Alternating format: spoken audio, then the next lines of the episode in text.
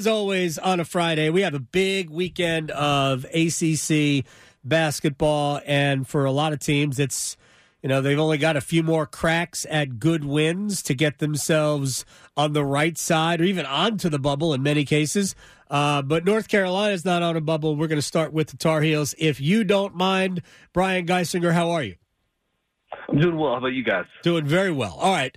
Um, are are you concerned about the Tar? I'm not. I'm just saying that. Uh, but are you concerned about the Tar Heels? No, I'm not. I mean, I, I think I said this a few times earlier in the season. I, I did think that the defense was sort of like um, performing a little bit above expectations, um, and not just sort of like preseason expectations, but just sort of like looking at the personnel, the strategy, the way teams are getting shots. I thought at some point teams would start making more uh, looks against them, and, and that would cause right. the defense that had been playing at an elite level in terms of points allowed per possession would sort of, you know, regress to the mean a little bit, which is still pretty high for them, right? I mean, they've got, I think Cadeau's given them a nice point of attack defender. Harrison Ingram can do stuff. Uh, Cormac Ryan, good perimeter defender. And, you know, Armando Bacot may not be the most, like, bouncy rim protector, but he's he's really tough. He's strong. He's yeah. good size. Um, and when they're in that drop coverage, when their guards are making sure to funnel ball handlers in the right direction, they're tough. So like I'm not worried about it, and I just think ultimately we're getting closer to sort of the what should be expected performance level of the defense, which is still good. It's just probably like not the best defense in the country. Good. no, no, it's not. It's not quite Virginia. And keep in mind, everyone, that the Or ACC Houston. right, the ACC runs through Armando Bacot based on what I've heard, and honestly, good. I'm glad. I'm glad it does. Um, here's the thing that I've thought about. Like, yes, of course, they were not going to be a team that holds oppositions to under 30% three point shooting Exactly. for the bulk of the season. and during that nine game winning streak, that's basically where they were. Those, uh, if you look, and I, I use Bart Torvik a lot, their defensive scores for those for that nine game winning streak were absolutely off the charts. They they were the best defense in the country for uh, for nine games. In the first nine or eleven or whatever it was, they were not the not the best defense by any stretch of the imagination. Um, and in this last five games, it's it's been eh, and that's they they can't just be eh. So people have asked, well, are they tired?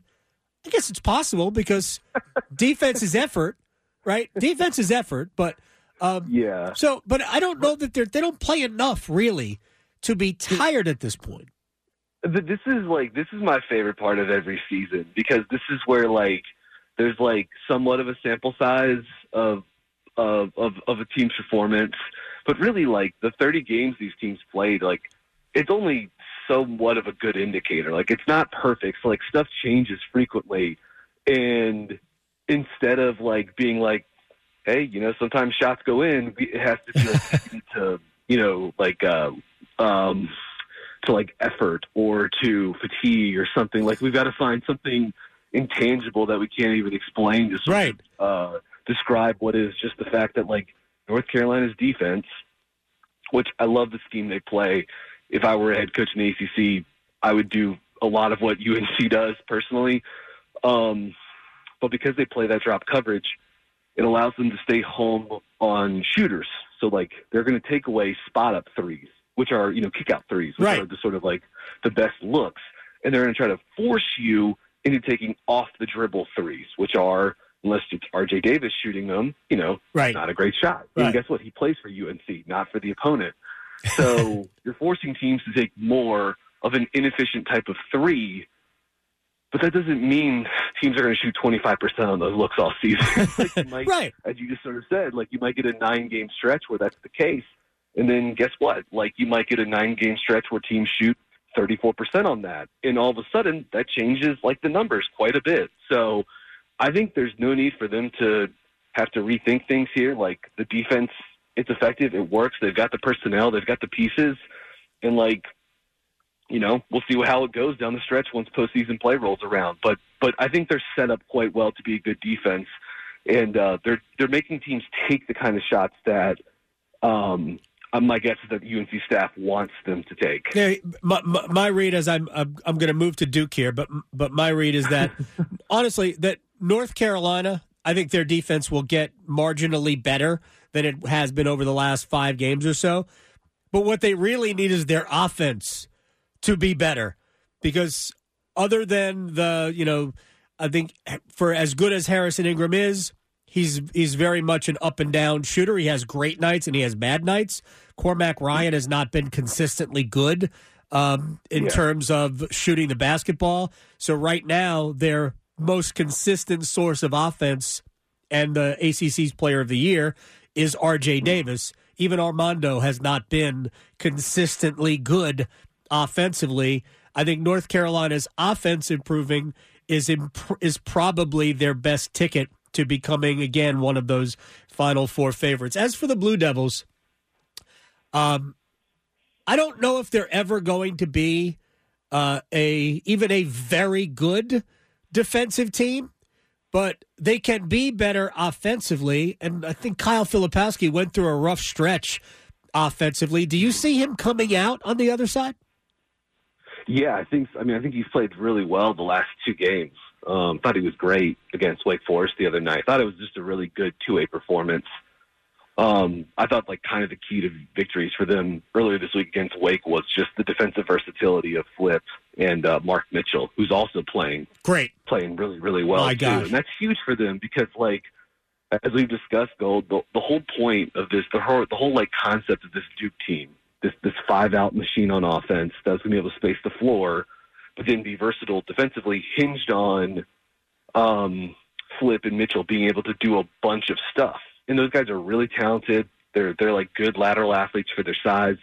Um, this got complicated though. When this gets complicated though, when Flip gets into foul trouble, yeah. and when Mark at times has been liability is maybe too strong of a word, but has been like a hindrance on the half court offense. And they can't they just couldn't find the right lineups for chunks of the season. I think recently, like the way Mitchell's playing, like not just hitting threes, but the way he's like slashing and yep. cutting, because that's what he does best. It's the dirty work stuff. Um, and I thought those guys did a terrific job switching out onto Cam Hildreth and Kevin Miller. And I know Sallis got his, but they made it tough too. And I just thought the help, um, the switch, like those guys switching out, and then the help was really, really strong. Then yeah, Filipowski, like I think it's important to remember, like what this guy does best I think is he is a connective passer. Like he can really play finish. He's still in a bit of a cold snap, you know, shooting pick and pop. Yeah. Maybe he'll heat back up a little bit. He's pretty streaky in terms of that. But his passing, his playmaking, um, is huge. And when you get when you got Mitchell screening and cutting like he has been, and you've got Jared McCain floating around out there, all of a sudden like he's got some big time targets to throw the ball to in, in good areas of the floor. You know, Mitchell at the rim, or uh, you know Jared floating for an open three. And I just thought the Wake Duke game in general was super fun, like well played, you know, like well coached game yeah. by both teams. Oh no, it was, it was it was incredibly fun basketball game to watch. Look, I like I, I think Wake is good. Wake just hasn't beaten anybody good. They haven't beaten anybody at least away from home. I think they beat Virginia in Winston Salem, yeah. but they they've got to yeah. figure out a way to win a game away from home. Um, well, I know they get Duke out there tomorrow. well, yes, uh, and look, it's it's winnable. I think Virginia is good too.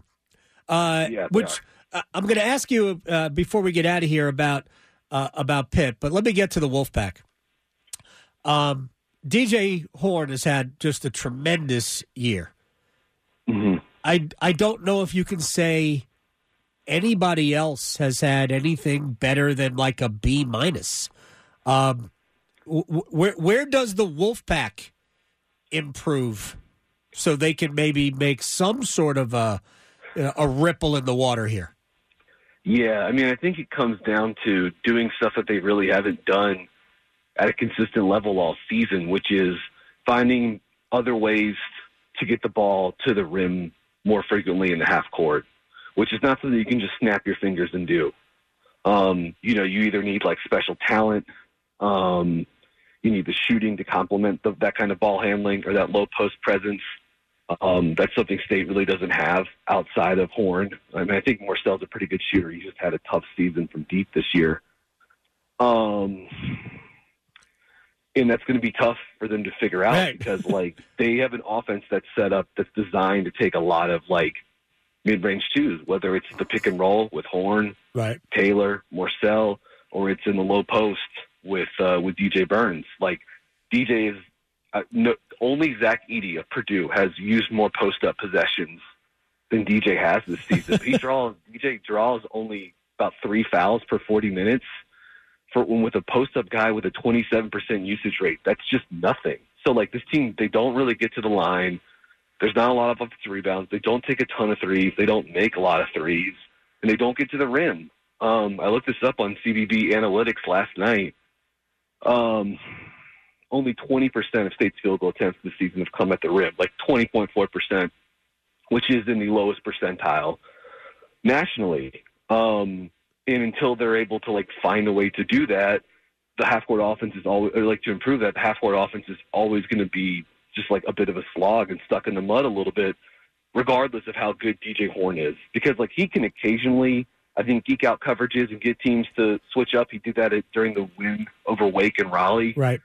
But he's not a rim pressure guy. You know, like he's a he's a shooter from a couple different levels. But he doesn't get downhill and get to the rim and force teams to to bend and break. And DJ Burns, as great as he is in the low block, he's not a screen roll guy. Like he doesn't get downhill for dunks and for lobs. Um, and he's not a pick and pop guy either. He has literally hasn't made a three his entire career Yeah. as a college player. So I don't know. It's it's tough to sort of like find the right blend with them. I think it just comes down to one: can you f- just generate a ton of turnovers? Like, can you force more turnovers and get more fast break opportunities? And then when you get when you get the chance, can you run in secondary situations as much as possible? And then when you get in half court, like they just got to do everything faster. It just everything has to. Everyone's got to be running and screaming and cutting at 110 percent because like anything less than that, they don't have enough. They don't have like the right pieces to just like immediately uh, start you know generating the kind of looks that they haven't been able to do for 30 games so far this season. So they got to find the right blend. And it'd be nice if they could get you know Taylor and Morsell to Right. um, get hot. I do think it's important for them to play O'Connell a lot here because I think he's crucial for picking up their pace, um, for igniting their secondary offense, for getting their transition game going with those hit-ahead passes. And so far, he's been a huge like on-off piece uh, for State so far this season. So like, I find more utility for O'Connell.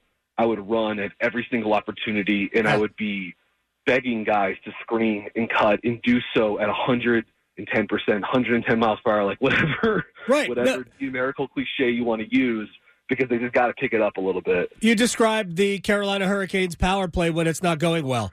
Uh, like everything looks too slow. We just have everything has to be done at a quicker pace. Uh, got about a minute left here. Pitt, um, or anybody else in that next tier of ACC team, and I single out Pitt because they've won six of their last seven. Four of those six wins have come on the road, uh, and they are threatening. They are scaring the top fifty right now, uh, according to the metrics. Uh, do you like them, or is this just hey they've won six out of their last seven because somebody has to? Yeah, I mean, it is one of those things you probably don't want to overreact to, like, uh, you know, two and a half, three week stretch or whatever. But as far as like Pitt goes specifically, I mean, Gold. I think we've talked about them a couple of times on the like in text or on the air this season. Like, I've liked this team from the Yeah, jump. When so they started I. out zero and three, I was like, they're good. Actually, they've got legitimate. Their personnel is really, really good. Bub Carrington is awesome. Jaland Lowe is an awesome freshman guard too. Yep. Blake Hinson's one of the craziest shooters in the country. um, total irrational confidence guy with crazy range, shoot off movement, and he's you know six seven, two hundred and forty pounds or whatever. Um, the front court room with Federiko Federiko, uh, the Diaz Graham brothers, like mobile six eleven, seven footers that can do a bunch of stuff. Um, and, and the Diaz Graham brothers can also like space and, and, and be mismatch pieces too. So I like this team a lot. I think Jeff Capel is an awesome coach and like not just like a recruiter. Like I love the stuff they run offensively and uh they're they're playing with confidence right now too. So they should scare you because like they've got a bunch of different guys who can beat you offensively. And if you can score like that and score against a bunch of different defenses, and you got a big time shooter like that in Hinson, um, yeah, they they're pretty. I think they're like a pretty potent team. Um, it's just like can they get the uh, the defense to be there with an offense that I think has has like a lot of dudes and a lot of ways in which it can attack. Yeah, their defense is not great, but uh, Louisville this Yeah. weekend. Then uh, the game Tuesday in Winston Salem is going to be uh, a, I think, a very important game for both Yep. them and Wake Forest. Brian Geisinger at bgeis underscore bird on Twitter knows more about basketball than anybody I know. I appreciate your time, my man. Uh, we'll talk to you Yeah, next week. Yeah, you guys have a great weekend. Okay. You too, Brian Geisinger here on the Adam Gold Show.